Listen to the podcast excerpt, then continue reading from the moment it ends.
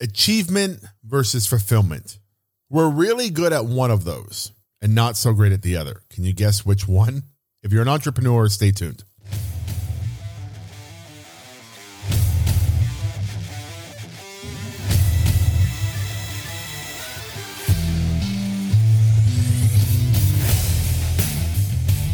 Welcome to the podcast. Thank you for coming. Thank you for tuning in. Thank you for being a loyal listener. If you have not, please rate, review, and subscribe.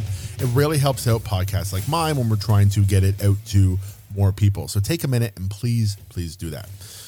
Okay, today we're going to talk about a topic that, man, I have been talking about for years with my clients. It's come up a couple times on the podcast, um, but I really wanted to dive into it and give you my formula for success in this area. Now, uh, I first learned about this concept with Tony Robbins back in, gosh, 2016, 2017. The art of fulfillment and the science of achievement. These are the two factors that we drive towards every day. And we're really good at one of them and not so great at the other, especially if you're an entrepreneur. I find entrepreneurs are fantastic at the science of achievement. Now, achievement is a science because it it's a formula. It can be written down. We know, we figure out, we condition ourselves to figure out exactly how to achieve. And achievement is done relatively the same across multiple people, right? We drive hard, we work hard, we do the things that we are typically avoiding. Like a few weeks ago, we talked about this do things that we're typically avoiding and we find achievement. And once we get achievement, it sometimes clicks off as this like little drug for people and they want more achievement and more achievement. And sometimes they're not getting enough achievement. So they start working harder and harder. And then eventually there's not enough achievement in the world for them to get and not enough validation and awards and successes. And, and they, they constantly seek achievement.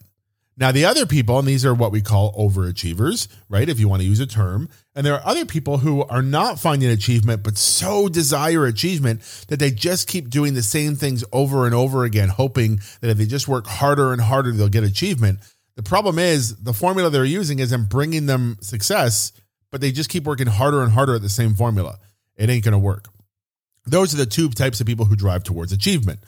If you're in that camp, you know this and you're familiar with this. Achievement is a science. We can literally write down the exact steps to achieve something as a human being here on earth. Okay? Now, fulfillment is an art form because fulfillment is different for every single human being on the world. What fulfills and what is fulfillment? Well, fulfillment is happiness, joy, true success, um, love, Fulfillment are the good emotions, the good feelings, the ones that last, the ones that don't require a result in order to make us feel good. And so, fulfillment is this beautiful thing. It's this art form, and it's a little bit different for every person. And we're really good at achievement and not so good at fulfillment. And mostly because we think we need to achieve, achieve, achieve, achieve, achieve while we're young, while we're while we have the energy, and we think there'll be time later for fulfillment.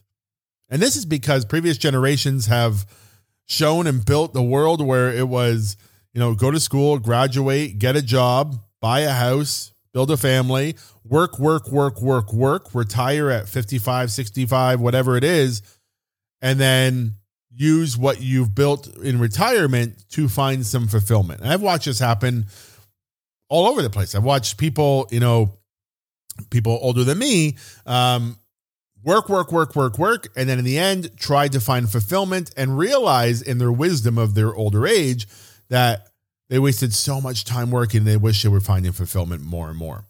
And so I want to tell you that you need to find this balance between achievement and fulfillment. And it's it's a challenge at the beginning if you're an overachiever or if you're um, if you're really into the science of achievement.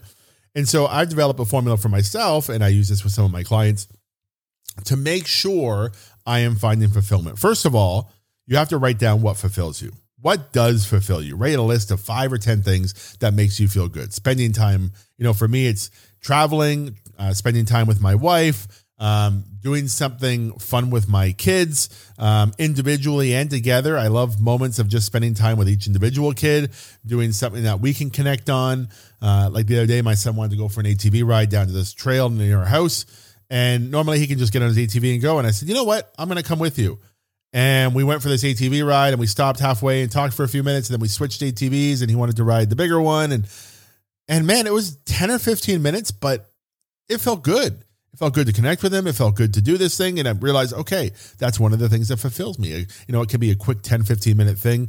Um, silence, meditation, stillness fulfills me. That's not about achievement. That's about fulfillment. So I write this list of a bunch of things that make me feel good, that make me feel fulfilled.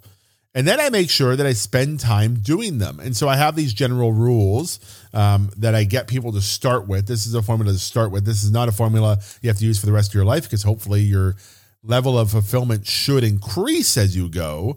But here's my formula one day per month, one full day per month, I spend doing something in what I call adventure or play, pure fulfillment, adventure or play. One day per month is an adventure slash play day. One weekend per quarter is an adventure slash play weekend. And one week per year is pure adventure and play for me. So that's an easy one to commit to up front. Now we, we can talk about the daily tasks, but that's my adventure slash play formula. This is how I make sure that adventure, play, childhood, um, childhood mindset comes into effect because this is where we find the most fulfillment when we're really just acting like kids, when we're playing, when we're when we're having some sort of adventure. We need adventure and play. And so it's one day per month, one full day per month. You are going to be an adventure in play. So one day per month, I might go out. You know, I might take off and go do something. I might go have fun with my with my boys. I might take my daughter out somewhere. I might hang out with my wife. Whatever it is, a full day where it's not just I look back on the month and be like, oh, did I do a day of play this month? yeah, that day counts. No, no, this is intention. I set it ahead of time and I do it. And then one weekend per quarter, I make sure that I spend one weekend per quarter doing something completely adventurous and playful. Okay. And then I spend one week per year doing this. Now, this doesn't have to cost you a ton of money. This doesn't have to be where you, you know, I'm not going to um, Italy for the weekend and I'm not going to, you know, the Maldives for a week every year. Could I do that? Probably could figure it out if I worked hard enough and I really put that as a priority. But I realized it's not required to spend money to feel this. It's just small things that can bring fulfillment. So if you're in a position where you're going, well, I can't afford a day per month, a weekend per quarter, and a week per year of vacation and flights and all, that's not what I'm saying. I'm saying that you have to write down a list of things that fulfill you. And then what you want to graduate to every single day is doing something fulfilling every day. Now, that's a big weight for someone to carry at the beginning when they're not used to fulfillment. And so I don't start people there. I say, look, let's let's plan a day this month, let's plan a weekend this quarter and see how you do. And when they start building fulfillment, then we start talking about the daily fulfillment. And daily fulfillment can just be 5 to 10 minutes put aside every single day for something that really fulfills you. Something that really fulfills you. So it could be as simple as Reading, if you love reading, make sure you read every day. That could be a five ten minute task that fulfills you. If reading's not your thing, what is your thing? Is it spending time with someone? Is it spending time alone? Is it doing a hobby, a craft? Some people, I promise you, especially in entrepreneurs, and if you're one of them, raise your hands for this wherever you are, please. You don't even know what your hobbies are.